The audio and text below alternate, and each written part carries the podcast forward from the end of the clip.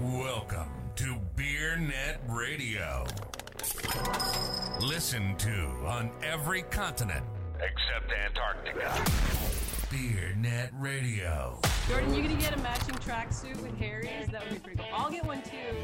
Yes. You're getting a jumpsuit. You're getting a jumpsuit biscuit, whether you like it or not. Jordan, how are you? What'd you do last night besides work? Just work and Les and I are doing a little sleep training with Lenny right now.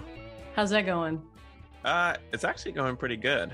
What I've discovered is sometimes you need to just pay a professional to tell the wife, the mom, that it's okay to let the baby cry for 10 minutes Sometimes. because Uh. that's basically like what happened is you know we didn't have any structure um, Right. she would wake up and i'd be like i think she's not crying like i think she's just up unless it's like it's that maternal like instinct it just kicks in she's like no i need to go get her i'm like ah Oh. so You gotta uh, let them cry. It exercises their lungs, I'm told. we're not doing like crazy long uh intervals of letting her cry but Well, you know, we've discovered that there was a lot of times she was waking up and she wasn't really up. You know, she was just kind of sleep you- talking. you know, Jordan, how these big corporations they hire consultants to fire people so they don't have to do it. That's you know, that's what you're doing here. Just and I and I don't blame you. I I did the exact same thing. I was like, you know, Funny. t- talking to the pediatrician. I was like, "Will you just tell her that the baby's fine?" No. I've had And look how they them. turned out. No. Yeah, kidding. right. Yeah, maybe don't take advice from me. Y'all, YY is the best. Do you see him out here? Let's let our guest in because sometimes we wait too long and then they leave. And they're like, what the hell? this is Adam. And that country luau is cool. Actually, I, I looked it up and uh, I like when they say we're uh, between Nashville and Austin. Somewhere. And I like that because you know what? I like Nashville and I like Austin. And it turns out everybody else does too, because that's where everybody's moving. And I liked uh, Nashville and Austin back when nobody else liked it. You know, that's that's uh hello Adam. Welcome to BeerNet Radio. So you founded Country Luau Spirits, low-cal spirit-based RTD brand that donates 2% of sales to musicians, flavors like mango mosa with real vodka, yuzu ranch water with blanco tequila, all things that I would love to try. Um, but I have to say, what really got us interested in you is your back, or the brand is your background, Adam, because I mean, you know, peeping your LinkedIn, you've been global director of ecom at ZX Ventures. You led sales and innovation for Heineken, VP marketing for Waterloo Sparkling. So you've seen how the sausage is made, right? And you're still coming back to make it for yourself. So why now and why this proposition? Well, I just want to, you know, level set that after 20 years of doing those things, um, st- after starting my own company, I really feel like I don't know a single thing about the industry. I think that's the uh, clear thing that I've proven myself in the last. Welcome to the club, Adam. Right. I'm- mean, I've been doing this for 20 years and I still learn something. I, you know, price elasticity of demand still uh, confuses me. So, Yeah, it's a general idea, right? It kind of Right. works sometimes. right. I can fake it in a conversation, but go ahead. No, I mean, after a long career, kind of working for some really cool global brands and awesome companies, and you know, a- acquired a, a vast amount of knowledge. You know, working for some of the bigger players, and really enjoyed my time there. You know, a few years ago, I started scaling down my career for this moment. Hmm. You know, to do my own thing. I, it was always on my career path roadmap, and it was really about you know finding the right opportunity um, in really kind of emerging category and waiting for that moment, right? Coming into big categories or big category segments is really hard and really learned that from, you know, Waterloo, where we were competing against Coke, Pepsi, La Croix, some really awesome brands and really good companies. Um, but did get a perspective how to compete in commodities, I think, and kind of build brands within commodities or commodity categories. And I looked at RTD, you know, um, as one of those big opportunities because it's so disruptive to multiple categories, right? Um, it's disruptive to beer, it's disruptive to core spirits, it's disruptive to craft spirits, um, it's really disruptive to wine. Uh, in addition to that, when you look at kind of what's going on in wine, so I was like, man, there's something cooking going on in this kind of new emerging category. And then you look at, you know, the FMB space, and just from a product quality standpoint, really under delivering on an awesome opportunity. Um, you know, really under delivering. I, I remember going to a little festival, you know, years ago, and I, I walked into an executive, you know, and I saw the Bon Vive hard seltzer. Then it was just called Spiked Oh. Seltzer, right? And Dave Right. right. guys, mm-hmm. Yeah. I grabbed it and I walked into, you know, a global VP's office in ZX and I said, so this is going to change the game. Nice. Um, Yeah. But even then, the product quality under delivered on the value proposition of kind of what these refreshing kind of mocktail cocktail, you know, emulators could really deliver, right? Um, if anything, it was a good channel solution, but the product kind of given that channel solution really underwhelmed consumers. Um, Right. but It was novel, so it took off, right? Um, and I just looked at this opportunity and said, man, we can just, we as an industry can do a lot better. And um, and I'd love to be a part of that. So It did is you decide? interesting that the- I'm sorry, Jen. I, this is my last. It, Okay. it, it is um, the, the the whole you know malt based seltzer craze, like you said, that it was really a channel play, um, but it disrupted and it allowed an entree for entrepreneurs, kind of like craft beer did, like back in 2010. You know, I, I, there's these these opportunities don't come very often, but when they do, um, I think it's cool because it gives us more to report on, except for just AB, Molson Coors, and Constellation. You know, Yeah, that's It's- but it's also incredibly hard because you know you got a gold rush, right? Yeah. And anytime you kind of prove these, you get a a huge gold rush, and you get a lot of competition, not only from big companies but from extremely creative entrepreneurs, um, who all have you know create a value proposition in a very different way. Um, some of them sustainable, some of them not. But they they really challenge the status quo of kind of what uh, first to market movers uh, had accomplished. So do you think that Spike Seltzer, now Bon Vive, you think the problem with that was just the formula or was there more than that? And also, is that kind of the moment where you thought, this is what I want to bring to market myself? Well, not just Bon V, but kind of the hard seltzer, you know, craze overall. I think you know you they did an outstanding job of getting to market, capturing consumers, creating habitual use. Um, but as that consumer matures, they become kind of more aware, or in a lot of cases, more confused um, about what they're actually consuming. Um, and especially as consumers age, they tend to premiumize. And unless you can keep filling kind of the, you know, the bottom, you know, the consumer, you keep a recruitment strategy really heavy with the generation of consumers, they're going to leave you for more premium options or more authentic options over time. You know, we saw that on uh, on Malibu when I was working on that brand. So we constantly had to be recruiting because as they aged, they would leave the brand for more mature products. So, and that can be very expensive and very competitive. Um, and if over time, consumers on a younger at a younger age are starting to premiumize faster and younger, then that presents a significant problem for things like hard seltzer, who, you know, because of their malt liquor base and the way that that product doesn't play nice with other ingredients. Um, you know, not like the way spirits does. Spirits plays really nice with everything. That's why cocktails are cocktails. Um, you know, that presents a huge problem for that segment of the category. And that's where RTDs, spirit-based RTDs, really provide that quality solution for consumers. And beer wholesalers are all over it, right? They're figuring it out. And they love it because it's a high margin item, has a potential for really great velocities. It gives them something to push back against spirit companies who have been eroding their market share for years. Um, and they need something to fight against, you know, uh, declining trends in craft, craft beer specifically, which they based a lot of business on. This Right. is great. it's a great replacement. Yes. so, you know, your website says you guys are in 32 states, uh, or you ship to 32 states. So, you know, speaking of beer distributors, I got to believe you've got distributors in most of those markets. Can you paint that picture for us? Yeah, so we've really aligned with, um, you know, we always try to align with the best option, you know, in the market. And thus far, we've really found a lot of success aligning with beer wholesalers. Um, I love it and I hate it because, you know, it's going to be a lot of beer wholesalers.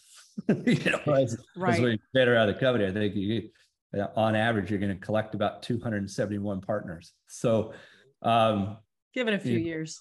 yeah, in a few years, you know, it would be a fantastic problem to have, right? Champagne problem. Um, but you know, who I really like and seems to be um, really strong is kind of two two players. Is I think the Reyes guys really get it, and they kind of really know category management really well, and we aligned with them in South Carolina. And then it's really about kind of your local ABI distributors. Um, they're really strong. They understand category management better than anyone uh, from a distributor standpoint, alongside kind of the Reyes folks. Um, but then there's always independent players and you know the Miller Coors houses in certain markets who are also really incredible.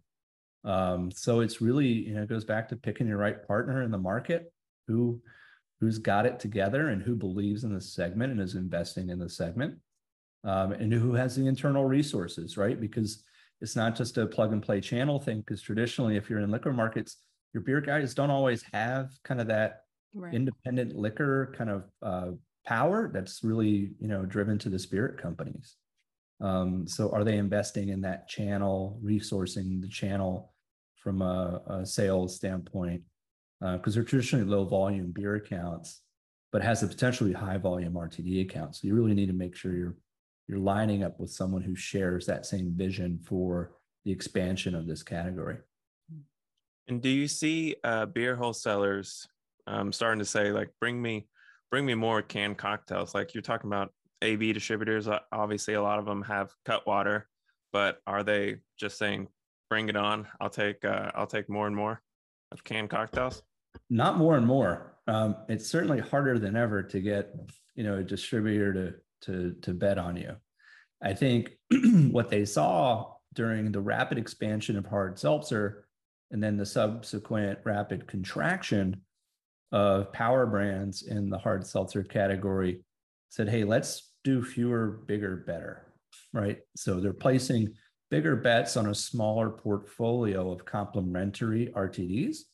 And I think, you know, we're still really early in the segmentation within the category, but I mean, the segmentation could get really weird down the road on how we choose as an industry to kind of start segmenting RTDs. So I think the way they look at it is do they have complementary products from both a product design standpoint, pricing standpoint, consumer targeting standpoint?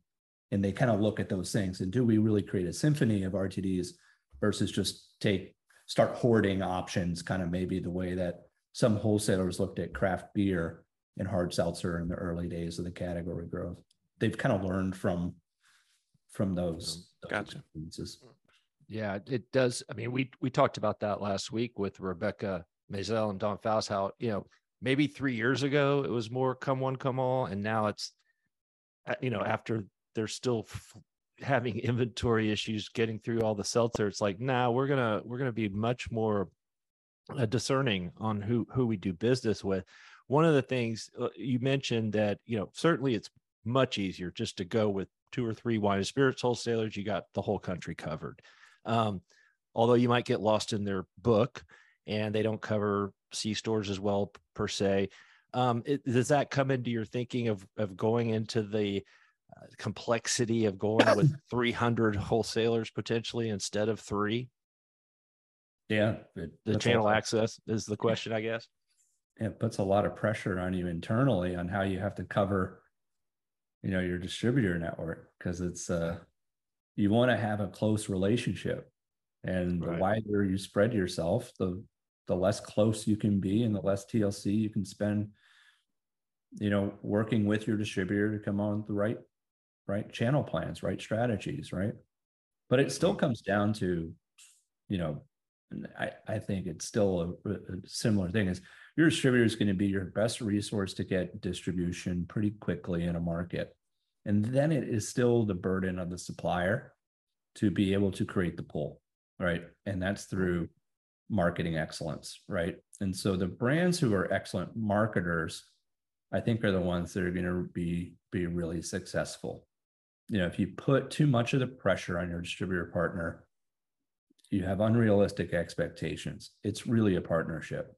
They get a little bit of push for you, and then it's your job to create the pull. So how do you guys market Country Luau then? So we still do a lot of hand-to-hand combat. You know, I think the the magic of Country Luau is we can build trust and loyalty with consumers on liquid to lip up liquid to lips opportunities. So mm-hmm. it's still playing in that expensive demo world, right? Which puts a lot of pressure on your resources internally because demos are not that scalable, right? You're gonna have a lot of cash to do that one. Um, but it's about when, when you say demo, you, you mean like sampling in the trade? Yeah. Okay. I, the lingo changes, so I, I got to keep up with it.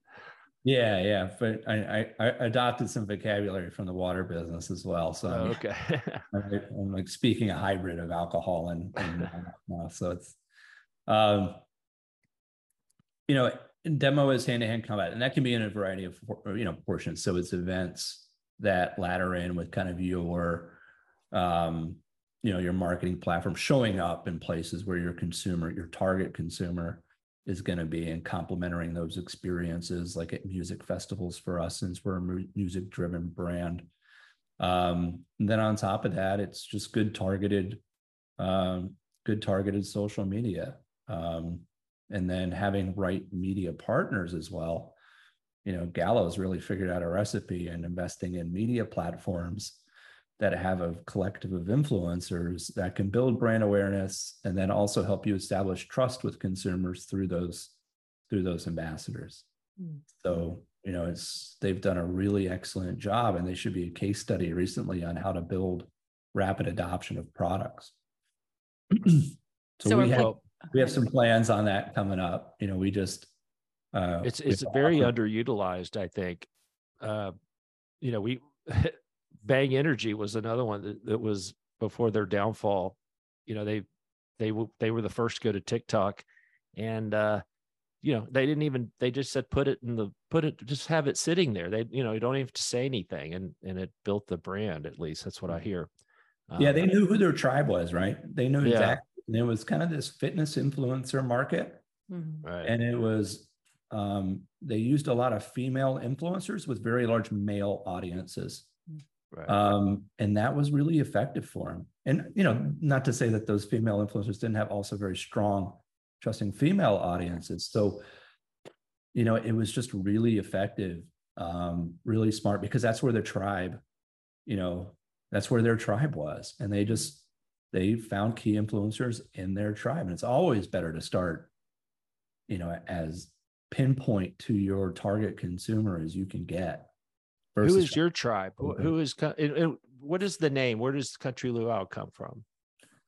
It comes from a variety of influences. Um, it's a really kind of cool story. So originally, it was a this really crappy dive bar in South Texas, and um, we love crappy dive bars in South Texas. It's a it's a dive bar, and you know I was talking with a colleague of mine once, and I said, "Hey, where do you go when you go home uh, for you know for holidays?" And he goes, oh, we go hang out and drink at the country luau. And I just said, oh my God, that is an incredible name. And it's like it, it's like near Dallas. I, I think I've heard of it. No, it's in like, King, Kingsville, Texas. Oh, Kingsville. Okay, I'm yeah, okay. South Texas. That's real South Texas. That's uh, yeah, by the King, King Ranch, Ranch, by the border, basically. Yeah, cool. Yeah, and I, I just there's something really. I get attracted to names that evoke an emotional connection. And that name just kind of hit me right in the chest. And I was just like, man, that's that's an incredible name.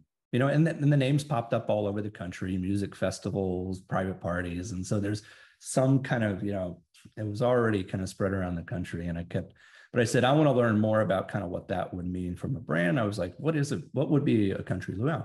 So I started doing research and I started finding these kind of interesting elements to kind of Texas, Southern culture, country culture. And, you know, I found out that um, cattle ranching in Hawaii, you know, predated cattle ranching in the Americas or in, in America all the way back to the 1700s. And, you know, the, the, the Hawaiian cowboys were taught to cowboy by Mexican cowboys called the Paniolo. which was really cool. Which is why you kind of see the bowl pop up in our in our thing. So it's a wink and nod to that history. Hmm. Um, and you know there was obviously an influence of music that happened there. So that's why I always joke that our our uh, our ranch water could be the really the authentic ranch water because it uses some of the Japanese flavor influence of Hawaii with yuzu, the tequila influence of the the paniolo. So maybe we have the original ranch water. I'm not All sure. I like it. It's a stretch, but I'll, I'm going to but we're gonna Um, roll with that. So, and then we kept kind of, you know, I'm a big country music fan growing up in Texas. And, you know, as I, I grew up, I always heard this kind of sound in country music that sounded very tropical. And as I was doing more research, I kind of kept looking into that. And it turns out in the 1900s, the Hawaiians created the first steel guitar. So it was like this young 19 year old man, and he created this lap steel guitar. He basically put a put a guitar on his lap, changed out the strings to metal, and then he used a rail tie to create this really incredible sound. Then he brought it to the World's Fair, and everybody was like, "Oh my God, that's the new guitar sound!" It had a lot of influence over blues, rock, and country, and it's just not recognized that story.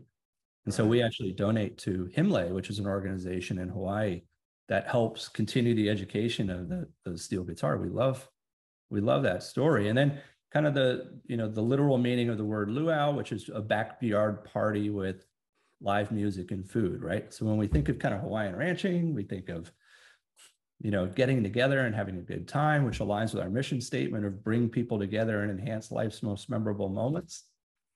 Um, this kind of world that a country luau could represent and the backstories that we backed into were really fun and really beautiful. Um, and that was something I felt like I could help build on.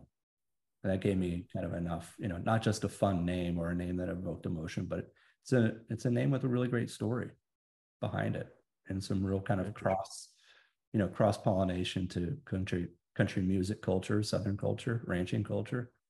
That And- is cool. I like that. I, you know, uh, and you're right. It does punch an emotional impact, and I didn't know why. Uh, I just, I was like, "That's cool." Country luau. You know, it it it uh, mixes two things you don't normally see together. And you know, who is your tribe? Like who who um who drinks country luau without even uh hard selling it to them?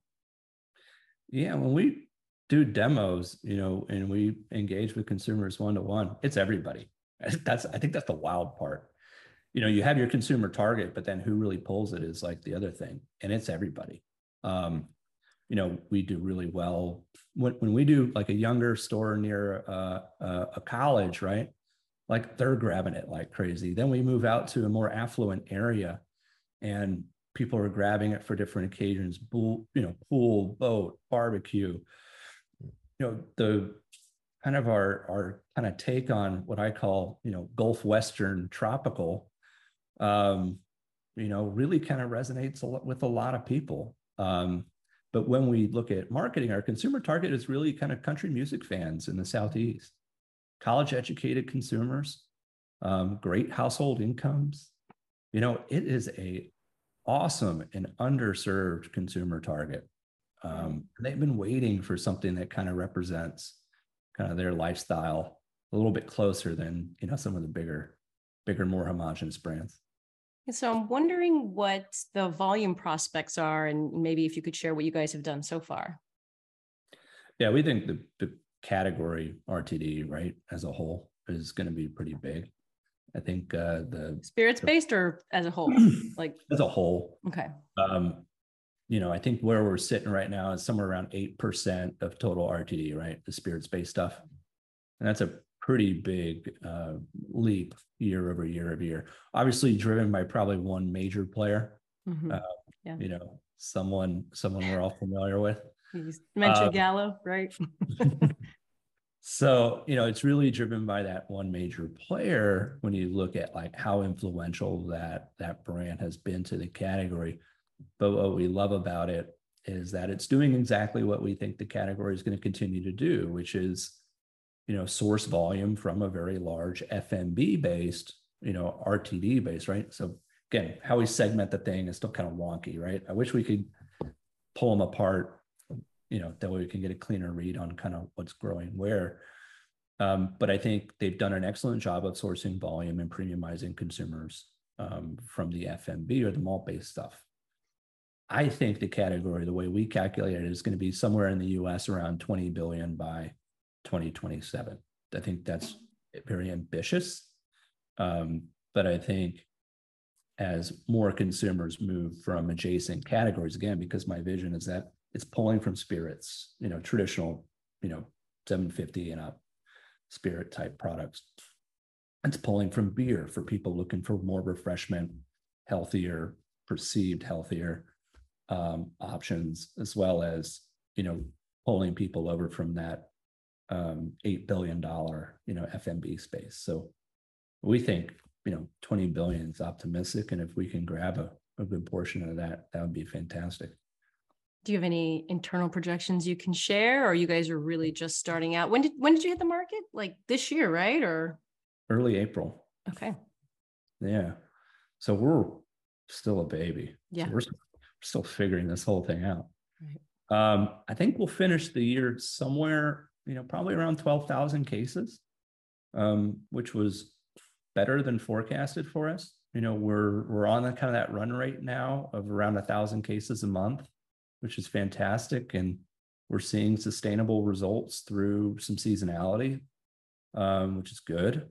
Um, but you know, we do anticipate some softness, you know, in Q4 um, driven by both consumer and retail prioritization. Um, but we do anticipate an even bigger summer next year. So, because it's just going to keep getting better for the spirit-based stuff. Yeah, and, and it look uh, it looks like you also have a a DTC business. And how developed is your DTC business, and how's that going? It's pretty passive for us, to be honest with you. Um, it's an option for consumers uh, who can't find us we're you know as we we started the brand in Austin and Nashville, uh, which have uh, some pretty significant tourism traffic, and we do run into uh, a pretty large percentage of out of towners, and so the traffic that we do see is usually from people that we have met during events or demos who've fallen in love with the product really quickly and want it back in their hometown where we don't service those states. Right. So that's kind of how we establish the capability. You know, from my time at at ZX with e-commerce business, you know, you, you can you can take an omni-channel approach if you want to, but they're both very expensive. And so if, if you really like burning capital, do both. It's yeah. fantastic. Just just really enjoy that ride. I love um, burning capital. That's my favorite thing to do. Actually, is burn capital. I'm glad mean, you said that, Harry, because you can burn some capital on me.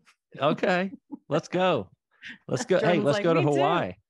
But I, you know, I think unless you have that, you know, if, if you like DTC and you have some special, you know, tool you can use or a media platform you can use or something that has like really great national reach and that gives a consumer to purchase, that's your secret weapon. I think trying to do it on a media investment only and trying to create a profitable flywheel on ecom, just given the economics of heavy RTD products, yeah, it's not that great. It better I on, better I realized it was heavy. Better on 750 business. Like that's a cool channel. Like I would love to launch a full right. product DTC there. Um, you know, something over a hundred dollars would be yeah you know it, it is tough right? when you get the freight uh, and all that in there um yeah, and and wh- where are you uh, where is it line priced is it with uh, high noon or no no we're we're we're true i mean high noon's all over the place now i think they raise prices yeah. retailers are starting to finally say okay well we can't stay we we can't go below 20% margins anymore on this stuff and they're starting to uh, push price up right and then you're seeing people um, above us go up a dollar too. So we're we're holding strong at twelve ninety nine. We've got great supply chain partners that are are are taking it easy on us because mm-hmm. uh, they know what phase we are in, um, and they believe in the company long term. So they're not going to kind of hit us short term for and put some financial pressure on us. Um, so we've actually increased margins during supply chain issue time periods, which is kind of mm-hmm. nuts. Um, But we like that 1299 because I think we're going to see compression below us. And then we'll see, you know, continued kind of expansion upwards above us. So it's kind of a Goldilocks type price point. Yeah, it's a good value, uh, and it's a that's a good place to sit. I would think. Um, Goes back to our, our theory of elasticity, right? Like where where's the best Yeah. place to be? Yeah, right. Because there's a lot of cross elasticity these days because the consumer's promiscuous. This is what we're this is what we hear at all these uh, you know, AB events. Um, so uh, I think that's cool. And and and what about uh, you, you know you talk about how you're music based, and I know you give back to to musicians. And uh, where are you based in Austin or? I really live out of my car. Um, Yeah. So, it, you know, as an entrepreneur, it, I'm not based anywhere. I'm based where the business kind of needs me the most because I've got a, a pretty flexible lifestyle. So, in the first few months of our business, I floated between, you know, our, our four markets where we're currently available. Spent most of my time in the early phase in Nashville. Um, currently back in Austin since we launched Austin this month. And then it's really where does the where does the business need you in this kind of remote working world? Um, you have that luxury to kind of say okay where well where can i go and build a really strong relationship with my wholesalers support the local market from a founder's perspective. Um, you know because it's exciting for stores during their first launch period to meet a founder of any business. Right. um, and it gives me a really good local understanding of the markets which gives me a better global understanding of strategy Are you Adam, I, I have that is the best answer I've heard from anybody. And you, you know who else does that? And this may make you laugh, but um, Happy Dad Seltzer from the Nelk Boys, they're the, the YouTube sensation guys. Every time I check his Instagram, he's never at home. He's he lives in LA, I think. He's he hadn't been in LA in like two years. He just travels uh, constantly, and, and it's a good way to um build out a brand if you're there. I think this guy Jim started it, right? I forget his last name. Yeah. Jim Uh, Sam, Sam Sam is the guy that I'm looking at. Uh, he's one of the Nelk. Uh, The Biscuit, Nelks. Yeah. calm down. Sorry, my dog's very wants to meet you. He's he, my dog also likes to meet founders. So uh, go ahead, Jen. I talked over you. Sorry about that. No, that's okay. I Adam, I was just wondering what new markets you were looking to open potentially since you're in four. I know that you shipped to a few others, but um, what else are you looking to open? We're really focused on the southeast, you Mhm. know, and that's where, you know, our our our consumer index is really strong across the whole country. Mhm. Um, but for us to be an efficient organization, it's about concentration, right? And I think between you know Austin, Nashville, South Carolina, you know, we'll we'll be moving into Georgia next year. Um, Florida, hopefully, Florida's the whole thing. Um, you know, it's tough to do beer beer network in Florida, so we're hopeful to find maybe a spirit partner that can Mm.